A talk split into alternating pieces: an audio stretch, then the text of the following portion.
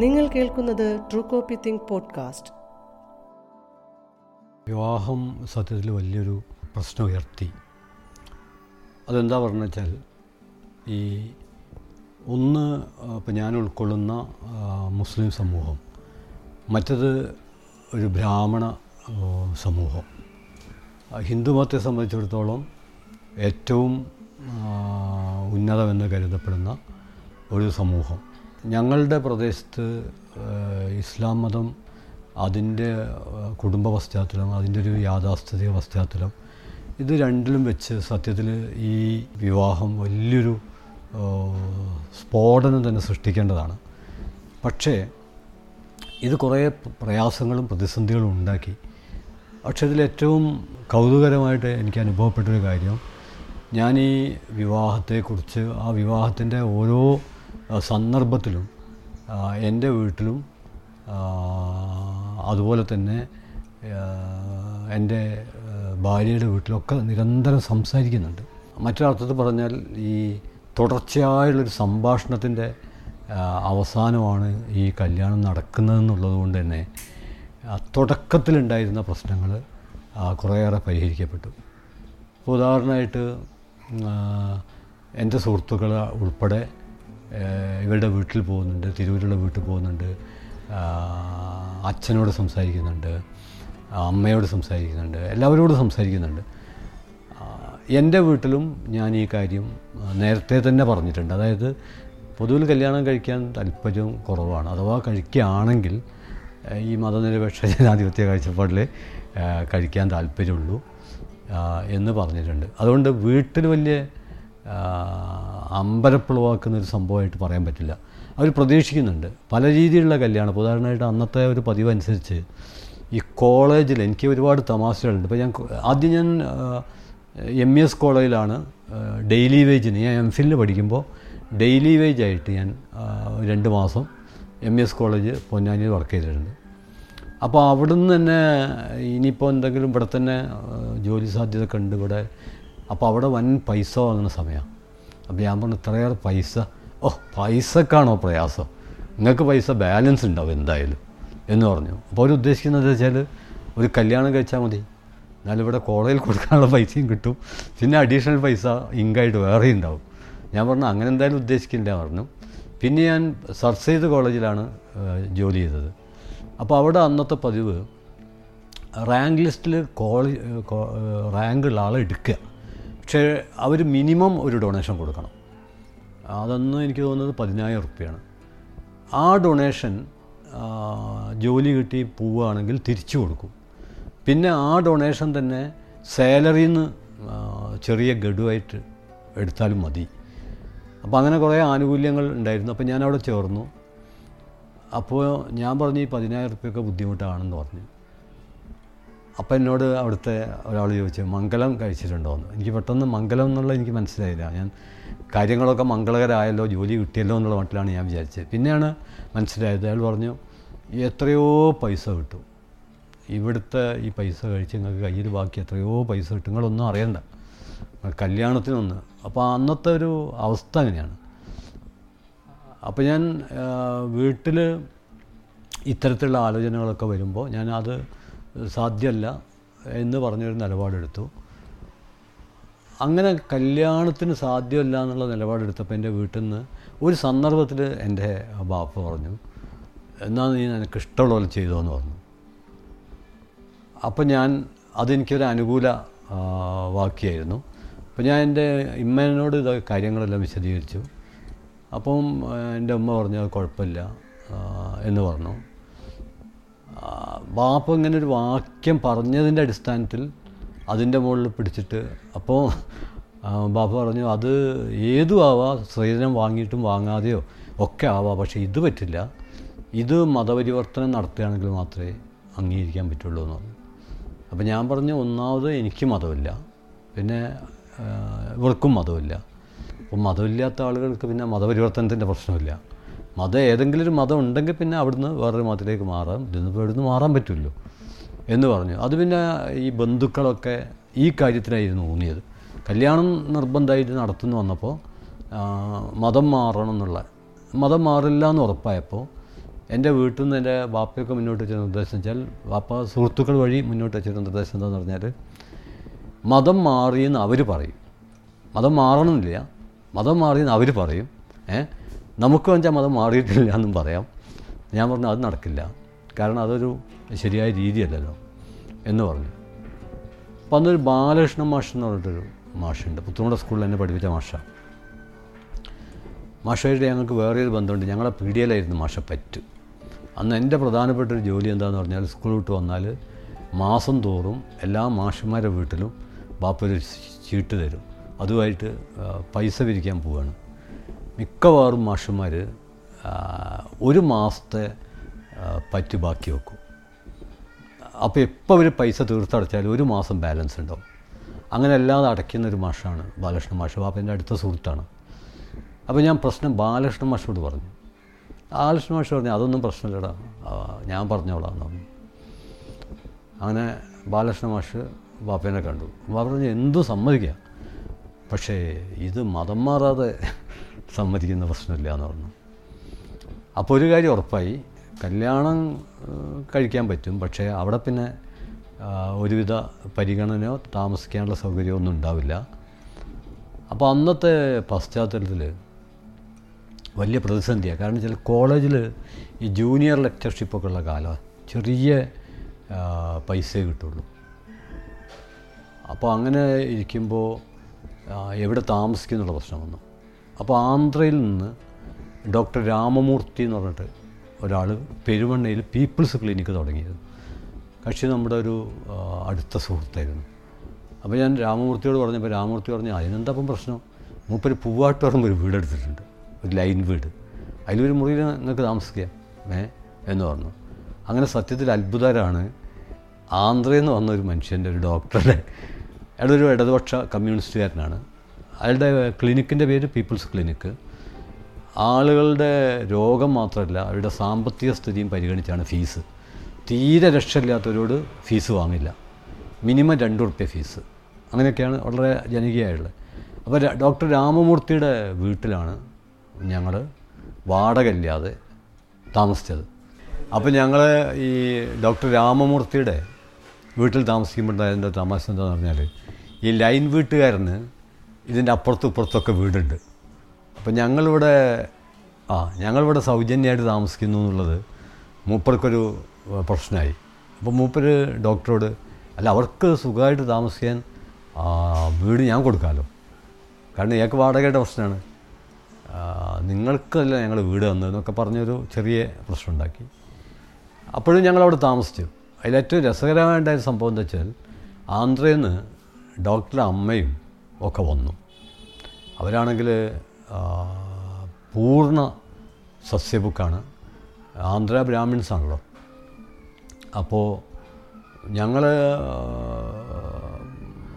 സസ്യഭക്ഷണം മാത്രമല്ല ഇടയ്ക്ക് മാംസഭക്ഷണം കഴിക്കും. അപ്പോൾ ഇവർ വന്നതിന് ശേഷം ഞങ്ങൾ ആ റൂം വാതിലടച്ചിട്ട് കഴിക്കും.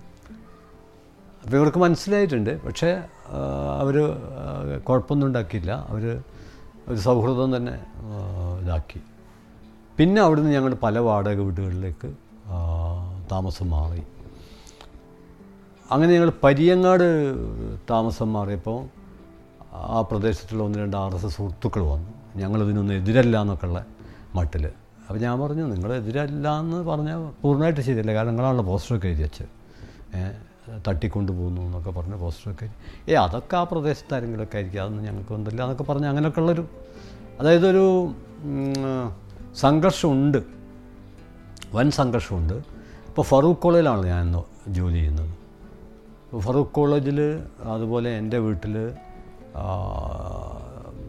ഇവരുടെ വീട്ടിൽ കുടുംബങ്ങളിൽ ഒക്കെ അവർക്ക് ഇതിനോട് വിയോജിപ്പുണ്ട്. പക്ഷേ അവരുടെ ഭാഗത്തുനിന്നൊരു സഹായം ഉണ്ടാവില്ല. അതേസമയത്ത് ഉപദ്രവമൊന്നും ഉണ്ടായിട്ടില്ല. അത് വളരെ പ്രധാനപ്പെട്ടൊരു കാര്യമായിരുന്നു. ഒരു പക്ഷേ ഈ വിവാഹം നടക്കാതിരിക്കാൻ പരമാവധി ശ്രമങ്ങൾ നടത്തിയിട്ടുണ്ട്. പല രീതിയിലുള്ള പ്രേരണകൾ ഇപ്പോൾ ഇവരുടെ വീട്ടിൽ നിന്ന് പ്രധാനമായിട്ട് പറഞ്ഞത് ആദ്യം പറഞ്ഞൊരു ആർഗ്യുമെന്റ് രസകരമായിരുന്നു എന്താ വെച്ചാൽ എന്റെ സുഹൃത്തുക്കൾ എന്ന് പറഞ്ഞ ആളുകളാണ് ഇതുവരെ വീട്ടിലേക്ക് വന്നത്. എന്റെ ഒരു ബന്ധുവും വീട്ടിലേക്ക് വന്നിട്ടില്ല എന്ന് പറഞ്ഞു. അപ്പോൾ ഞാൻ ഒരു ബന്ധുവിനെ കൊണ്ടുപോകണല്ലോ അതിന് ഏത് ബന്ധുവിനെയാണ് കിട്ടുക? അപ്പോൾ ഞാൻ ഹമീദ് ചെന്നമ്പലൂരോട് പറഞ്ഞു. ഹമീദ് എന്റെ ബന്ധുവാണ്. അങ്ങനെ ഒരു പ്രശ്നമുണ്ട്. അപ്പോൾ ഹമീദ് പറഞ്ഞു ഓ അതിനെന്താ? നമുക്ക് ആൾ തന്നെ പോകാമെന്ന് പറഞ്ഞു. ഇപ്പോൾ റെഡി അതിന് ഞാൻ ഹമീദും ഞാനും കൂടി പോയി. അപ്പോൾ ഞാൻ പറഞ്ഞത് എന്റെ ബന്ധുവാണ്. ഓ ഒരു ബന്ധുവെങ്കിലും വന്നല്ല എന്ന് പറഞ്ഞു. അപ്പോൾ ഹമീദ് പിന്നെ ബന്ധുവിന്റെ റോളിലേക്ക് ഉയർന്ന് പിന്നെ മൂപ്പർക്ക് അതിന് വലിയ പ്രയാസമൊന്നുമില്ല. കുറച്ച് ഡയലോഗൊക്കെ പറഞ്ഞ് അങ്ങനെ ഒരു സംഭവം ഉണ്ടായിരുന്നു. പക്ഷെ അപ്പോഴും അവർ ഉത്കണ്ഠപ്പെട്ടത് ഇവിടെ അച്ഛൻ എന്ന് പറഞ്ഞ ദിവാകരൻ നമ്പൂതിരി സ്കൂളിലെ മാഷാണ് മൂപ്പർ ചിത്രമൊക്കെ വരയ്ക്കും. സീരിയസ് മാൻ എന്നാണ് മൂപ്പരുടെ നാട്ടിലുള്ള ടൈറ്റിൽ വളരെ പൊക്കമുള്ള ഒരാളാണ് അധികം സംസാരിക്കുകയൊന്നും ചെയ്യില്ല. മൂപ്പര് പക്ഷേ പറഞ്ഞത് നിങ്ങൾ വളരെ മുന്നിലാണ്. അപ്പം നമ്മളിങ്ങനെ കുറേ ആർഗ്യുമെൻസ് ഒക്കെ വെക്കുന്നുണ്ട്. മനുഷ്യന്മാർക്ക് അടുപ്പുണ്ടായി കഴിഞ്ഞാൽ ബാക്കി എന്തെങ്കിലും നോക്കേണ്ട കാര്യമുണ്ടോ? ഇനി അഥവാ മതവിശ്വാസ ജാതി ഉണ്ടെങ്കിൽ അത് രണ്ടു പേർക്കും തുടരാലോ? പക്ഷേ ഇപ്പോൾ രണ്ടു പേർക്കും ഇല്ല. ഇനി ഉണ്ടാവുകയെന്ന് വെച്ചാൽ രണ്ടു പേർക്ക് അതിനുള്ള എല്ലാ സ്വാതന്ത്ര്യവും ഉണ്ടല്ലോ. അപ്പോൾ അവർ പറഞ്ഞു നിങ്ങൾ വളരെ മുന്നിലാണ് പക്ഷേ കാലം വളരെ പിറകിലാണ്. നിങ്ങളെ കൊന്നു കളയും. ഞാൻ പറഞ്ഞു അങ്ങനെ സംഭവിക്കാനുള്ള സാധ്യതയില്ല. അപ്പം മനസ്സുകൊണ്ട് ഏറെക്കുറെ. അപ്പം അതിന്റെ ഇടയിൽ ഇദ്ദേഹത്തിന്റെ കൂടെ പഠിച്ച വേറൊരു നമ്പൂതിരി അയാളൊരു ക്ഷേത്രത്തിലെ ശാന്തിക്കാരൻ കൂടിയാണ് ഇടതുപക്ഷക്കാരനാണ്. അപ്പോൾ അതും നല്ല തമാശയുണ്ട്. കറുത്തപാറ എന്നാണ് അയാളുടെ വിളിച്ചിരുന്നത്. നമ്മുടെ ഡി വൈ എഫ് ഐയുടെ ഒക്കെ തന്നെയുള്ള ഒരു സുഹൃത്തിന്റെ അച്ഛനാണ്. മൂപ്പര് ഇടദോഷക്കാരനാണ് അപ്പോൾ അതിലുള്ളൊരു തമാശ എന്ന് വെച്ചാൽ തിരൂരിൽ നിന്ന് ഞങ്ങളൊരു ഹോട്ടലിൽ കയറി. ഇവിടെ അച്ഛന്റെ കൂടെ പഠിച്ച ആളാണ്. അപ്പോൾ അച്ഛനെ ഒന്ന് സ്വാധീനിക്കാൻ വേണ്ടി നമ്മൾ കൊണ്ടുപോവാണ്. അപ്പോൾ ഹോട്ടലിൽ കയറിയപ്പോൾ ഉണ്ടായ തമാശ എന്താ വെച്ചാൽ നമ്മൾ എന്താ കഴിക്കുന്നത്? നിങ്ങളൊക്കെ എന്താ കഴിക്കുന്നത്? ഞാൻ പറഞ്ഞങ്ങനെ മാംസം അത് നമ്മളെ കഴിക്കുമെന്ന് ചോദിച്ചു. ഞാൻ പറഞ്ഞ സാധ്യത കുറവാണ്. നമുക്ക് കഴിക്കാമല്ലോ എന്ന് പറഞ്ഞു. അപ്പം തന്നെ നമുക്കൊരു ഊർജം കിട്ടുമല്ലോ. പക്ഷേ ഇയാൾ ഇതിൽ വീട്ടിലേക്ക് ചെന്ന് ഇക്കാര്യം സംസാരിക്കാൻ ശ്രമിച്ചപ്പോൾ മാഷ് കുറച്ച് രൂക്ഷമായി കാരണം നിങ്ങളിതിന് കൂട്ടി നിൽക്കുകയാണോ എന്നൊക്കെയുള്ള അർത്ഥത്തിൽ പക്ഷേ പൊതുവിൽ വളരെ നല്ല നിലയിലാണ് അദ്ദേഹം സംസാരിച്ചതും. അദ്ദേഹം പ്രധാനമായിട്ട് പങ്കുവെച്ച ഉത്കണ്ഠതാണ്. ആ, സമൂഹം ഇത് സമ്മതിക്കില്ല എന്നുള്ള ഉത്കണ്ഠയാണ് പ്രധാനമായിട്ടും പങ്കുവച്ചത്. പിന്നെ തീരുമാനം എന്താ വെച്ചാൽ അതിനനുസരിച്ച് എന്നുള്ള മട്ടിൽ പക്ഷേ ഞാനിതിൽ ആലോചിക്കുമ്പോൾ എനിക്കൊരു ആഹ്ലാദം തോന്നുന്ന കാര്യം എന്താ വെച്ചാൽ ഓരോ സന്ദർഭത്തിലും ഒരു ജനാധിപത്യ കാഴ്ചപ്പാട് പുലർത്താൻ പറ്റിയിട്ടുണ്ട്. അതായത് സാധാരണ ഈ പ്രണയത്തിലൊക്കെ സംഭവിക്കുന്നത് പോലെ പെട്ടെന്ന് അങ്ങനെ ഒരു പൊട്ടിത്തെറി ഉണ്ടാകുന്ന വിധത്തിലുള്ള ഒരു പെരുമാറ്റം ഉണ്ടായിട്ടില്ല. ഓരോ സമയം സംസാരിച്ച് സംസാരിച്ച് സംസാരിച്ച് എല്ലാവരോടും സംസാരിച്ച്. അപ്പോൾ അവരെന്തായാലും പ്രതീക്ഷിക്കുന്നുണ്ട്. പിന്നെ അവർക്കെന്താ വെച്ചാൽ അങ്ങനെ അങ്ങ് പരസ്യമായിട്ട് സമ്മതിക്കാനും പറ്റില്ലല്ലോ. അപ്പോൾ അവർ അങ്ങനെ അതുകൊണ്ട് തന്നെ പിൽക്കാലത്ത് വലിയ പ്രശ്നങ്ങളില്ല. സൗഹൃദം തന്നെയാണ് ഉള്ളത്. You are listening True Copy Think podcast. നിങ്ങൾ തമ്മിൽ എവിടെ വെച്ചാണ് കാണുന്നത്? എങ്ങനെയാണ് പരിചയം? ഈ പ്രണയത്തിലേക്കൊക്കെ വരുന്നത് എങ്ങനെയാണ്? പ്രണയം എന്ന് പറയുന്നത് ഒരു സാമ്പ്രദായിക രീതിയിൽ അങ്ങനെയുള്ള ഒരു പ്രണയമല്ല ശരിക്ക്. കാരണം ഞാൻ കണ്ടിട്ടില്ല. അതായത് ഇപ്പോൾ നമ്മളന്ന് കോളേജിലൊക്കെ സാംസ്കാരിക പ്രഭാഷണത്തിനൊക്കെ പോകും. ആ കൂട്ടത്തിൽ ഗുരുവായപ്പൻ കോളേജിലും സാംസ്കാരിക പ്രഭാഷണത്തിന് പോയി. അപ്പോൾ തുടർന്ന് അവിടുന്ന് ഒരു കത്ത് വരുന്നതാണ്. പിന്നെ അതിന് മറുപടി എഴുതുന്നു. പിന്നെ കത്ത് വരുന്നു മറുപടി എഴുതുന്നു. ആളെ കാണുന്നില്ല. പിന്നെ കാണുന്നത് കുറേ കാലത്തിന് ശേഷം ഇതൊരു സൗഹൃദമായിട്ട് വളർന്ന് ശക്തിപ്പെട്ട് ആ സമയത്ത് റെയിൽവേ സ്റ്റേഷനിലേക്ക് കോഴിക്കോട് റെയിൽവേ സ്റ്റേഷനിലേക്ക് ഇന്ന ട്രെയിനിന് വരും എന്ന് പറഞ്ഞു. അവിടെ വെച്ചാണ് കാണുന്നത്. അതായത് ഈ കാണുന്നതിന് മുമ്പേ തന്നെ ഒരു രൂപപ്പെട്ടൊരു സൗഹൃദമാണ്. കത്തുകൾ കുറേ എഴുതിയിട്ടുണ്ടാവും. കണ്ടിട്ടില്ല. പിന്നെ കണ്ടതിന് ശേഷം ഏകദേശം കാണുമ്പോഴേക്ക് തന്നെ അല്ല കാണുന്നതിന് മുമ്പ് തന്നെ ഒരുമിച്ച് ജീവിക്കാനുള്ള ഒരു തീരുമാനത്തിലേക്ക് എത്തുന്നുണ്ട്. പിന്നെ കണ്ടതിന് ശേഷം അതിന്റെ ഇപ്പം ഞങ്ങളുടെ രജിസ്ട്രേഷൻ നടത്തിയത് അട്ടപ്പാടിയിൽ വെച്ചിട്ടാണ് ആകെ ചിലവ് എഴുപത് രൂപയാണ്. അതിന് സാക്ഷികളായി ഉണ്ടായിരുന്നത് പെരുമണ്ണയിൽ തന്നെയുള്ള രണ്ട് പേരാണ് അട്ടപ്പാടി തിരഞ്ഞെടുക്കാനുള്ള കാരണം എന്റെ ഒരു സുഹൃത്ത് അക്കാലത്ത് അട്ടപ്പാടിയിൽ രാജൻ എന്ന് പറയുന്ന ഒരു ഓഫീസറാണ്. ഒരു സെക്കുലറായിട്ടുള്ള ഒരു കക്ഷിയാണ്. പിന്നെ ഒരു ഗോപാലകൃഷ്ണൻ. എന്റെ അടുത്ത് ഇവർ രണ്ടുപേരും എന്റെ സുഹൃത്തുക്കളാണ്. അപ്പം ഞങ്ങൾ ഞാനും രാജനും ഗോപാലകൃഷ്ണനും. പിന്നെ രാജൻ അവിടെ ജോലി ചെയ്തതുകൊണ്ടും ആ രജിസ്റ്റർ ഓഫീസിലെ ഒന്ന് രണ്ട് ആളുകളും. മൊത്തം ചിലവ് എഴുപത് രൂപ. അട്ടപ്പാടിയിൽ അവിടുത്തെ ഗസ്റ്റ് ഹൗസിൽ താമസം. ഇതാണ് വിവാഹത്തിന്റെ ഒരു ചടങ്ങ്. ഈ കത്തുകൾ എഴുതിയിരുന്നു എന്ന് പറഞ്ഞിരുന്നല്ലോ. എന്തായിരുന്നു ഈ കത്തുകളുടെ ഒരു സ്വഭാവം? കത്തുകൾ എനിക്ക് തോന്നുന്നത് പൊതുവിൽ ഈ ഒരു സൗഹൃദത്തിന്റെ ഒരു അടിസ്ഥാനത്തിലുള്ള കാര്യം. പിന്നെ മറ്റ് പല ആ കാലത്തുണ്ടാകുന്ന പ്രശ്നങ്ങളൊക്കെ അതിൽ സ്വാഭാവികമായിട്ട് കടന്നു വരും. മിക്കവാറും ഇല്ലൻഡിലാണ് എഴുതിയിരുന്നത്. വളരെ കൂടുതൽ എഴുതിയെന്ന് പറഞ്ഞുകൂടാ. അല്ല കത്ത് കുറേ എഴുതിയിട്ടുണ്ടാവും പക്ഷേ കത്തിന്റെ മാറ്ററൊക്കെ ഈ സാധാരണ നമ്മളിപ്പം തിരിഞ്ഞു നിന്ന് ആലോചിക്കുമ്പോൾ ഈ പഴയ ഈ പ്രണയത്തിന്റെ ഒക്കെ ഒരു പശ്ചാത്തലം ഉണ്ടാകുന്ന ചില പ്രയോഗങ്ങൾ അങ്ങനെയൊക്കെയുള്ള അല്ലാതെ കത്തുകൾക്ക് അത്ര എന്തെങ്കിലും പുതുമുണ്ടെന്ന് തോന്നില്ല. പ്രണയത്തിന്റെ പഴയൊരു ഗ്രാമർ ഉണ്ടല്ലോ ആ ഗ്രാമറിൽ പെട്ട കത്ത് തന്നെയായിരിക്കും മിക്കവാറും ഉണ്ടാവുക. അക്കൂടെ ചില വിവരങ്ങളും അതുപോലുള്ള ചില കാര്യങ്ങളൊക്കെ ഉൾക്കൊണ്ടിട്ടുണ്ടാവും. അന്ന് നിങ്ങൾ ഒന്നിച്ച് ജീവിക്കാൻ തീരുമാനിക്കുന്ന സമയത്തെ മതം ഏതെങ്കിലും തരത്തിൽ നിങ്ങളുടെ ജീവിതത്തിൽ ഒരു വിഷയമായിട്ട് വരും എന്ന് നിങ്ങൾ ഡിസ്കസ് ചെയ്തിട്ടുണ്ടോ? അങ്ങനെ ഡിസ്കസ് ചെയ്തിട്ടില്ല. കാരണം എന്താ വെച്ചാൽ അങ്ങനെ ഒരു അത് നോൺ ഇഷ്യൂ ആയിരുന്നു സത്യത്തിൽ കാരണം വെച്ചാൽ എനിക്ക് ഒരു മതവുമില്ല. പിന്നെ വേറെ ആളുകൾക്ക് ഇപ്പോൾ എക്സ് വൈ നമ്മളുമായിട്ട് ബന്ധമുള്ള ആളുകൾക്ക് മതം ഉണ്ടാവുന്നതിൽ എനിക്കൊരു പ്രശ്നവുമില്ല. അത്ര ഒരു മാനസികാവസ്ഥയിലേക്ക് എത്തിപ്പെട്ടതുകൊണ്ട് പിന്നെ ഇവർക്കും മതമില്ല ഒരു എസ് എഫ് ഐ പ്രവർത്തനത്തിന്റെയൊക്കെ ഭാഗമായിട്ട് മതമില്ല അപ്പോൾ രണ്ടുപേർക്കും മതമില്ല അതുകൊണ്ട് പിന്നെ ബാക്കി കാര്യങ്ങൾ അങ്ങനെ ആലോചിക്കേണ്ടി വന്നില്ല. പിന്നെ ഞാൻ തീരെ ആലോചിക്കാറില്ല. കാരണം എന്താ വെച്ചാൽ എനിക്കിപ്പോൾ ആർക്കും മതം ഉണ്ടെങ്കിലും പ്രശ്നമില്ല. അപ്പം ഞങ്ങളുടെ മകൻ അവനിപ്പോൾ ഒരു മതം തിരഞ്ഞെടുക്കാൻ വെച്ചാൽ എനിക്ക് പ്രശ്നമില്ല. അത് അവന്റെ സ്വാതന്ത്ര്യമാണ്. അതുപോലെ ഇപ്പം എനിക്കൊരു മതവിശ്വാസം ഉണ്ടാവുക എന്ന് വിചാരിക്കുക.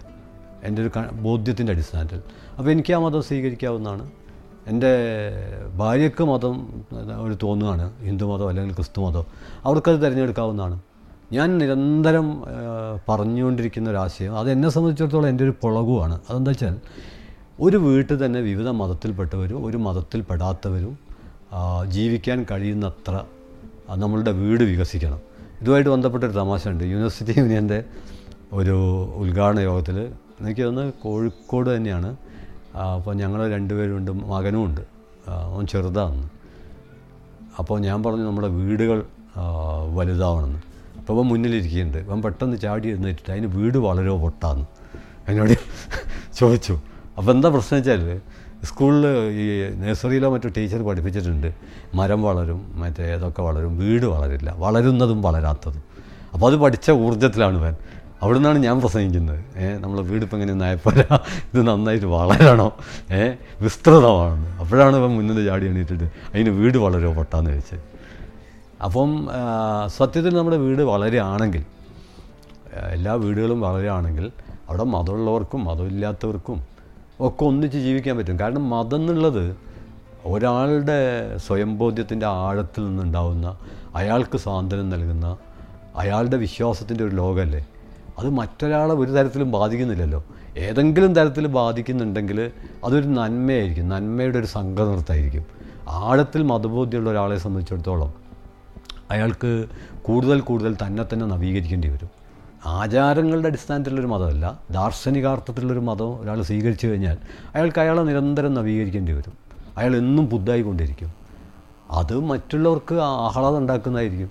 പിന്നെ വേണമെങ്കിൽ ഒരു സൈദ്ധാന്തിക സംവാദത്തിനും സ്കോപ്പുണ്ട് അപ്പോൾ നിരവധി മതങ്ങളുള്ള ഒരു വീട്ടിൽ മതരഹിതരുള്ള വീട്ടിൽ രാവിലെ തന്നെ ചായ കുടിച്ച് കഴിഞ്ഞിട്ട് കുറേ സമയം സൈദ്ധാന്തിക സ്കോപ്പ് സ്കോപ്പുണ്ട്.